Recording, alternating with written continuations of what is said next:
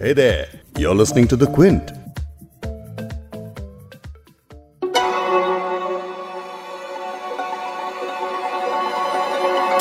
आप कहाँ थे जब Where were you when? आप कहाँ थे जब Where were you when? आप कहाँ थे जब? Where were you on 19 September 2008 when the Butler House encounter took place? मैं जामिया मिलिया इस्लामिया में का एक सेंटर है A J K M C R C mass communication research centre मैं स्टूडेंट था और इतफाक़ से हम लोग जो है वो उस वक्त क्लास नहीं थी हमारी। तो हम कैंटीन के बाहर ही हम लोग टहल रहे थे। तो अचानक सडनली बहुत सारी गाड़ियाँ और सायरन और तमाम तरह की चीज़ें वो जा रही थी। लेकिन एज यूजल था हम लोग तक कोई बहुत फ़र्क नहीं पड़ा कि क्या हो रहा है बाहर सडनली बहुत सारे फ़ोन्स कॉल आने लगे हमारे पास। And I was coming, like, every day to work to take my classes. And I was driving past this road you know the main Jamia road and we could see all these big huge cars you know those big SUVs we could hear these mad frenzy of vehicles going up and down and screeching and, and, and, and those sort of things. And also some OB vans beginning to arrive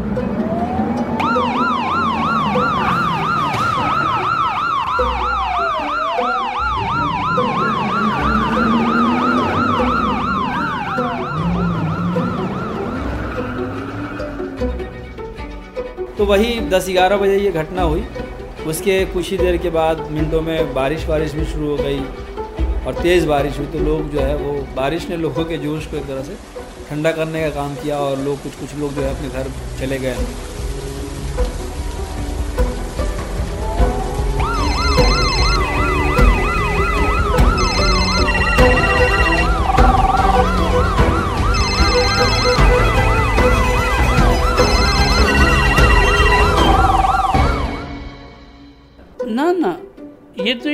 ये तो कोई imagine भी नहीं कर सकता थे जो पढ़ने वाले बच्चे थे वो क्या करते वो तो इमेजिन भी नहीं किया जा सकता था लेकिन ऐसा हुआ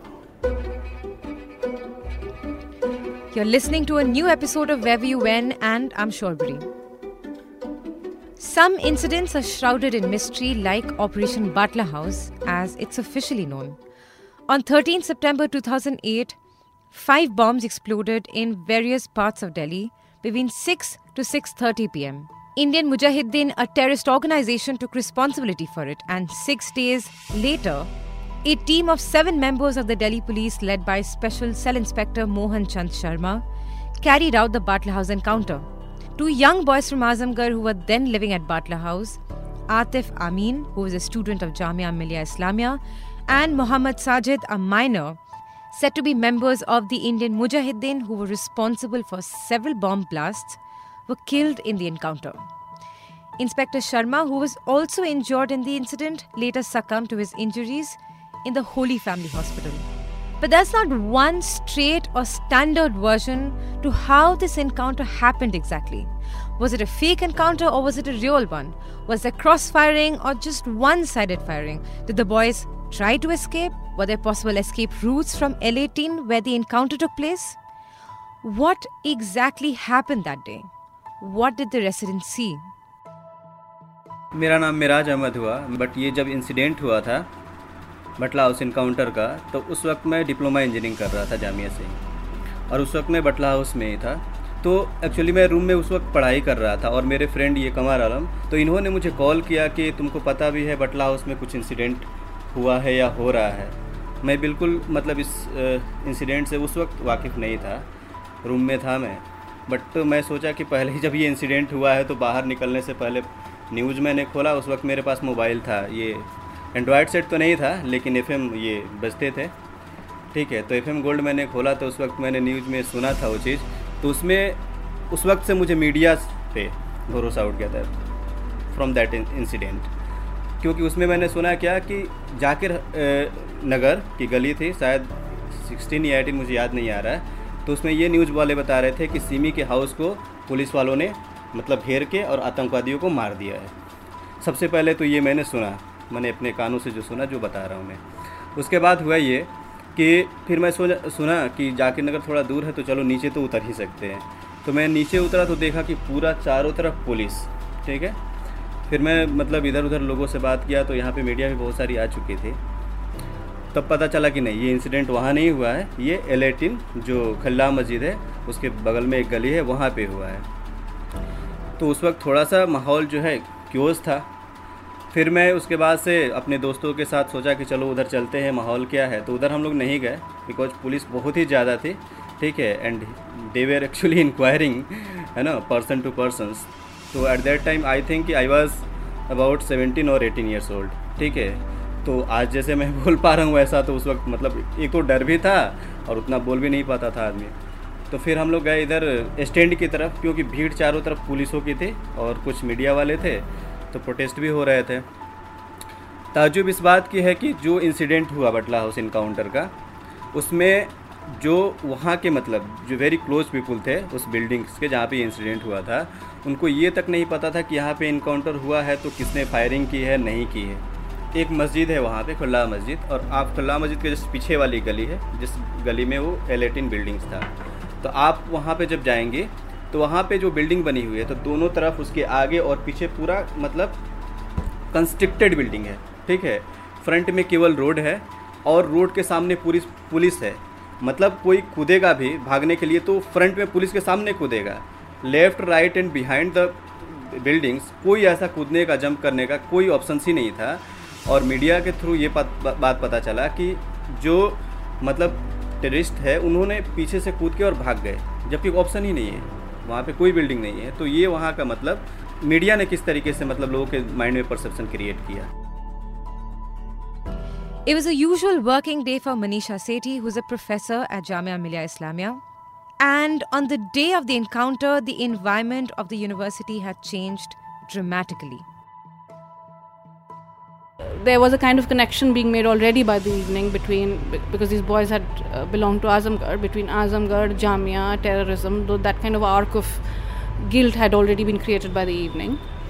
So by the next morning, there was a kind of a pall of fear hanging over the university, and and because by the evening, then already one of the boys who'd been killed had been declared as a student of Jamia, and the university, in the first reaction, was to deny that he ever studied here remember this is September, so the you know the session had just begun. And by the next morning, as I said, there was complete uh, you know terror in the locality, and there were also all sorts of rumors. Not all of them were rumors because there were pe- people being picked up, you know, young boys being picked up by plainclothes men and so on. In fact, we were privy to one of the meeting when we'd gone to a meeting here in the Jamaat office to discuss, you know, how things were unfolding. There were senior journalists, Praful Bidwai and others with us. And then the news came in that a boy had been picked up by the special cell. Just at that moment, so we rushed out. And thankfully, there was Colin Gonzalez, who was a Supreme Court lawyer, who was also in the meeting. So we all went to his office, and Colin actually went to Lodi Road uh, Special Cell Police Station and managed, after hours of negotiation, to get the boy back. He was just he, he wasn't even a i mean he was a minor he was some 16 17 year old kid who'd been picked up by the special cell and so there was complete chaos, lack of information. The only information that was coming out was from news channels who were extremely prejudiced. Mm? But there was complete uh, suspension of, uh, you know, uh, any critical interrogation by the press. It was like, you know, the police were handing out press uh, releases and they were just parroting them, as it were. There were too many loose ends to begin with, and a lot of questions amongst people and several unexplained arrests. So one boy was arrested from the site, Saif, and uh, then another was uh, Saqib who went to the uh, India Today uh, studios in Chandewalan to say that he could not believe that his friends could be terrorists. That video is easy, easily available. You could Google it and see where. The, and this is imagine this is an, the evening of the encounter killing. Hmm? So this boy goes to the TV studio, says he cannot believe that his friends were terrorists, and obviously there is some uh, either a you know a confusion about identities or something else, and that and, and later as he emerges from the studio, he's arrested for being part of the conspiracy. Hmm? Then another uh, student, Ziaur Rahman, he and his father go to the police station, and his fa- Ziaur Rahman's father is uh, the um, you know he's the one who's done the house lease, so he's kind of caretaker of the house. So they go to the police station to say that they, the you know the police verification for these boys had been done and that they were the caretakers of the house and that everything seemed to be in order. So they are made to sit there around for you know for I think day and a half, and at the end of it, both father and son are arrested The son for being part of the conspiracy, and the father for forging the police verification form, and you know uh, the agreement, the rent agreement, hmm? for having forged the owner's signa- uh, signatures. Huh? And uh, I think it should be on record that he's been acquitted in that case. Hmm? वो आए हुए थे landlord वहाँ आए हुए थे उन्होंने बुलाया हम चले गए हम भी थे मेरा बेटा जब रहमान भी था, दोनों लोग गए थे। और भी प्रेस के लोग भी थे काफ़ी उसमें, साथ में। हमने कोई भी, किसी को अरेस्ट हो सकता, कुछ हो सकता है तो दो चार वेल नोन आदमी भी थे वहाँ गए, बातचीत हुई। इतने वो सेटिंग हो चुकी थी उनकी। वो वो किसी चीज़ को मानने को तैयार नहीं थे, बोले, ये सही कह रहे वो उन्होंने बताया कि साहब, मैं तो यहाँ दिल्ली में रहता नहीं। ये मेरे स्टेनो ही दिल्ली में रहते हैं। वो तो जब ये फंस गया, जब वो दो बच्चे मर गए उसमें और तो फिर ये उसे टिल्ट कर दिया इधर को। पहले नहीं था वो नहीं पहले पता था कि मुझे पता नहीं मेरा मकान मैं कौन रह रहा। ये तो पहले बताना चाहिए था। जब कोई अननोन पर्सन रह रहा है या नॉन पर्सन ने किराए पे किसी को दे दिया तो उसकी ज़िम्मेदारी है लैंडलॉर्ड की वो इसको कंफर्म करे भाई टेनेंट है अच्छा है ख़राब है क्रिमिनल है कौन है? तो उसमें उन्हें कोई ज़रूरत नहीं पड़ी ऐसी चूँकि कोई ऐसा इशू नहीं था।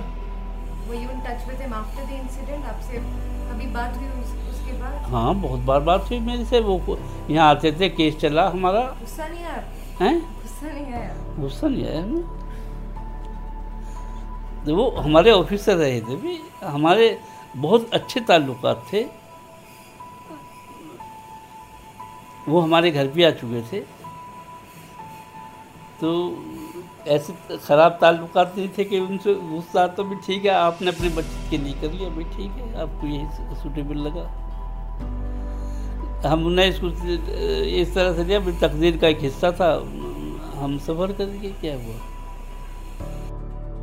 Some versions of truths were coming out louder than the rest, and on 12th October 2008, a Jan Sunwai was held at Butler House by the Jamia Teachers Solidarity Group to address the people's versions.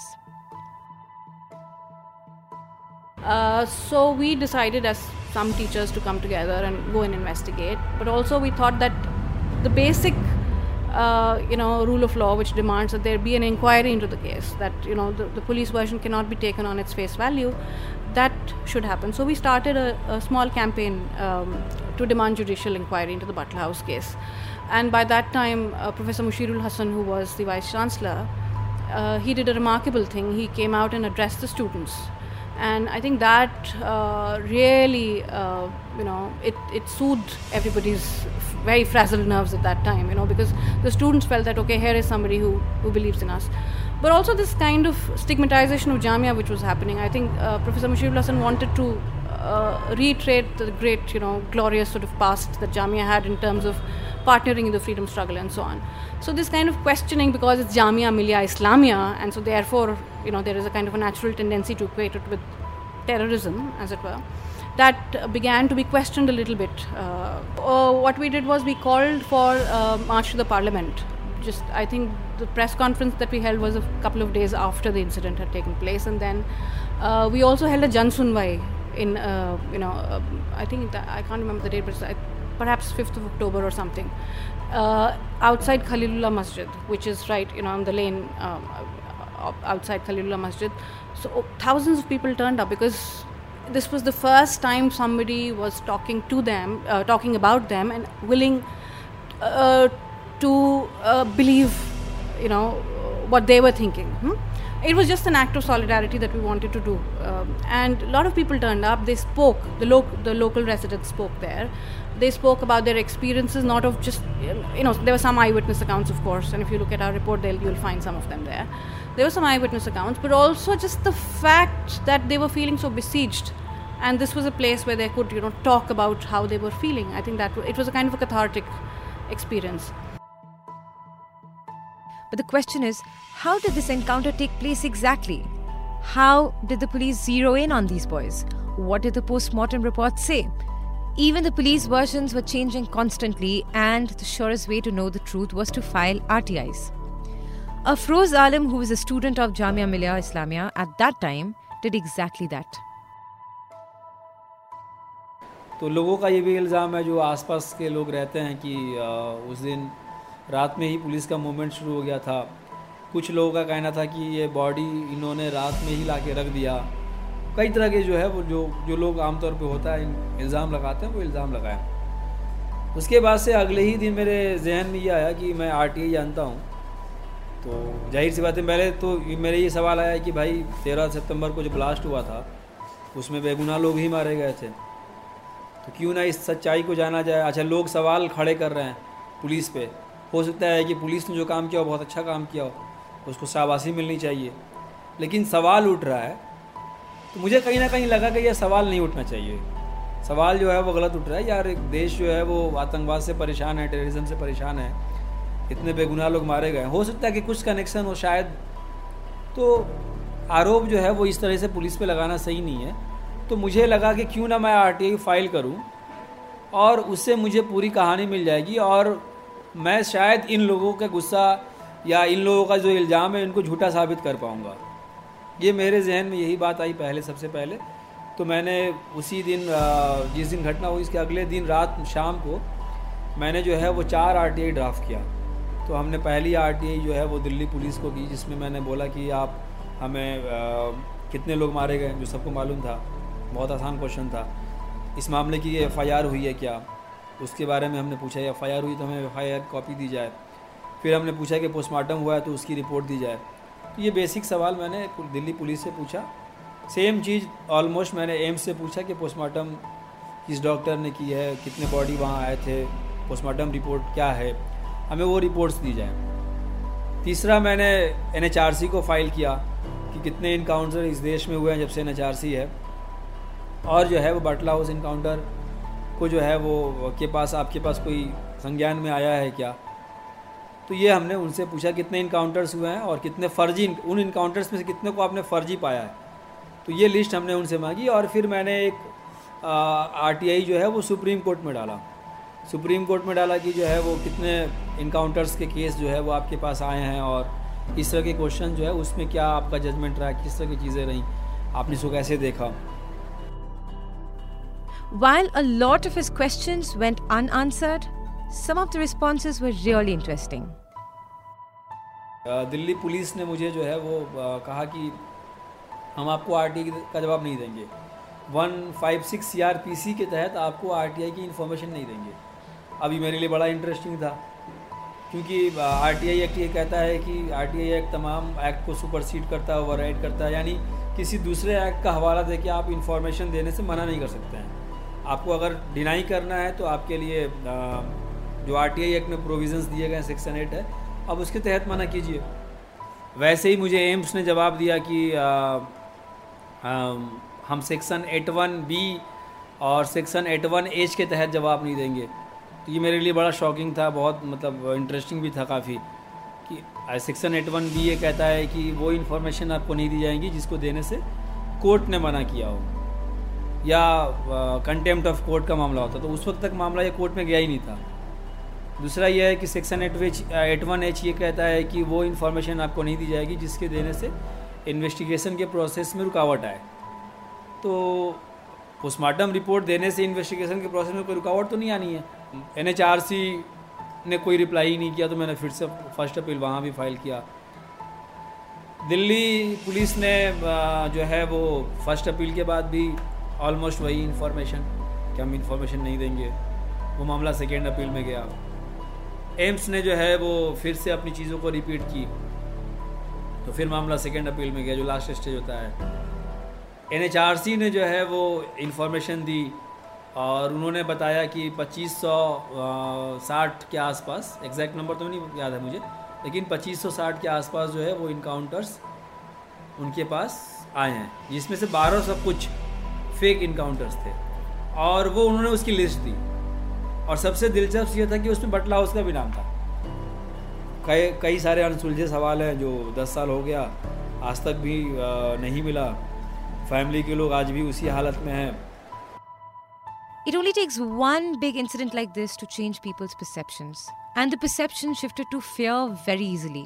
What did the residents go through? For Qasim, it meant no more chilling after school, no more cricket with friends. That time, I was uh, 11 to 12 year old. जितना भी हमारा friend circle था उस वक्त भी छोटे छोटे थे। हम क्रिकेट हमारा क्रिकेट खेलना बंद हो गया था। हम जो शाम को रोज़ मिला करते थे कितने तीन या चार महीने तक हम जो है इस तरीके से खेले नहीं आपस में। तो बिल्कुल एक बहुत ही ज़बरदस्त दिल के अंदर डर और खौफ पैदा हो गया था जिस डर और खौफ से अगर आज भी सोचें हम तो हमारे रोंगटे खड़े हो जाते हैं। तो मैं भी स्कूल जाता था और मेरे पेरेंट्स जो कहते थे कि किसी से बोलना नहीं, किसी से बात नहीं करना, चुपचाप जाना है चुपचाप आना है, सारे दिन घर में रहना है, बाहर नहीं निकलना है आपको। तो ये चीज़ें हमारे ऊपर बीत रही थी। उस वक्त हम बताते थे किसी को हम ओखला से हैं, हम बटलाउस से रहने वाले हैं। तो ऑटो ड्राइवर भी जो है डर जाया करता था, नहीं भाई हमें नहीं जाना है है ना? आप, क्योंकि हम जो है लोगों के नज़र में एक टेररिस्ट आतंकवादी हो गए थे। खाली वो लोग नहीं जिनको मारा गया था, बल्कि पूरे ओखला, पूरा बटला हाउस जो है कहीं भी आप कहते बटला हाउस तो वो लोग सर झुका लिया करते थे अपना, है ना? वो लोग हमें ऐसा देखते थे, पता नहीं हमने क्या, कितना बड़ा इल्ज़ाम हमारे ऊपर लगा हुआ है, कितना बड़ा गुनाह हमने कर दिया है। तो ये मेरे साथ नहीं, बल्कि मेरे दोस्तों के साथ, मेरी फैमिली के साथ, और यहाँ जितने भी लोग थे कॉलेज में स्कूल में, सबके साथ ये हालात बीत रहे थे उस वक्त। Some students even packed up and left for good. Azamgarh and Butler House stopped just being places. Nobody wanted to have any association with these places. Kamar Alam had to officially change his residence. नए student में तो काफ़ी कमी हो गई थी पहले तो दो तीन दिन क्लासेस बंद रहा फ्राइडे था फिर सैटरडे हुआ संडे हुआ एक सप्ते तक तो क्लासेस में बिल्कुल कमी दो चार लोग हम लोग भी गए फिर बस देखे टीचर सब भी आए नहीं, बंदे बहुत कम आने लगे थे। मतलब कहते हैं ना कि बिल्कुल दस, पाँच, दस, इस तरह से बंदे, हम लोग जो लोकल थे, बाकी बहुत सारे ऐसे बंदे थे जो दिल्ली छोड़ करके वापस अपने गाँव चले गए। जिनके फैमिली थोड़ा सा ज़्यादा डर थे, उनको ज़्यादा, जो नए नए बच्चे थे ज़्यादातर, वो लोग चले गए। बट हम लोग यहाँ पे थे, चूँकि हमारे दो चार सीनियर थे, जो काफ़ी समय से यहाँ रहते आ रहे थे। उन्होंने हम लोग को समझाया, घबराओ मत आईडी कार्ड है, और हम लोग का प्रूफ दे चुके हैं आपके जामनगर पुलिस थाने में भी। लेकिन फिर भी एक डर का माहौल। दिल में बस एक ही खौफ था कि कब पुलिस आएगी रात में और उठा के ले जाएगी। हम लोग हमेशा फ़ोन को अपने पास रखते थे और रात में सुबह के वक्त चार बजे या पाँच बजे सुबह सोते थे चूँकि रात में जागे हुए रहते थे। और लॉक करके मेन बिल्डिंग भी पहले कभी नहीं लॉक होती थी हमारी बिल्डिंग मेन बिल्डिंग भी लॉक होना शुरू हुआ और अपना रूम भी लॉक होना शुरू हुआ उसको। उसके बाद हम लोग रहते थे वहाँ पर तो फिर डिप्लोमा कंप्लीट हुआ हमारा। तो बटला हाउस के बाहर जाना हमारे लिए मुश्किल था। और किसी को बताना भी मुश्किल था कि हम लोग बटला हाउस में रहते हैं। Batla house word was famous for you can say almost all over India outside India famous हो गया था Batla house Batla house Batla house. तो हम लोगों ने बटला हाउस को माइनस कर दिया कि हम लोग बटला हाउस में रहते थे। शुरू में तो नहीं किया माइनस लेकिन जब हम प्लेसमेंट हमारा शुरू हुआ तो एक दो जगह जॉब पे गए। तो उन्होंने कहा कि आपको तो जॉब ठीक है, लेकिन आप बटला हाउस लोकेशन हटा दो, कोई दूसरा लोकेशन दे दो। एक जगह ऐसा हुआ कि बटला हाउस का नाम में शॉर्ट लिस्ट ही नहीं हुआ। मैं अपनी पर्सनल इंसिडेंट बताऊँ हमारा जबकि सब कुछ सही था शॉर्ट लिस्ट ही नहीं हुआ। रीज़न नो फिर बाद में रियलाइज़ हुआ कि रीज़न है बटला हाउस। फिर हमारे एक रिलेटिव्स रहते थे तुगलकाबाद में। फिर हमने उनसे बात किया, फिर वहाँ का रेंट एग्रीमेंट बनाया। फिर हमने पहली जॉब जो ज्वाइन किया था ए में तो उन उसमें लोकेशन जो दिया था वो तुगलकाबाद। रहते थे हम बटला हाउस लोकेशन दिया था तुगलकाबाद से। Perhaps the less people knew about Butler House, the more the rumors grew in size. एक बहुत पॉजिटिव चीज़ जो मैं देख रहा था इस जामिया नगर में जो अब ब्रेक हो गया। जैसे यहाँ पे बहुत सारे नॉन मुस्लिम स्टूडेंट्स धीरे धीरे आके रहने लगे। जैसे मेरा क्लासमेट था अरविंद वो आके रह रहा था। लेकिन उस इनकाउंटर के बाद उसको इस इलाका को छोड़ना पड़ा। क्योंकि उनके घर वालों ने कहा नहीं वहाँ नहीं रहना तुमको तो ये जो है ये बहुत गलत हुआ कि जो एक आपसी तालमेल बनने जा रहा था। अदर कम्युनिटी के लोग को लगा कि नहीं, हम इस इलाके में रह सकते हैं। स्टूडेंट्स खास तौर पे, वो कहीं ना कहीं उनके गार्जियन ने उन पर एक प्रेशर बिल्डअप किया कि नहीं, आपको नहीं रहना है। दूसरा है कि एक बुरा ये हुआ कि यहाँ के जो लैंड्स ऑनर थे, जो मकान मालिक जो थे, उन्होंने ख़ास तौर पे आज़मगढ़ के बच्चों को घर देना बंद कर दिया।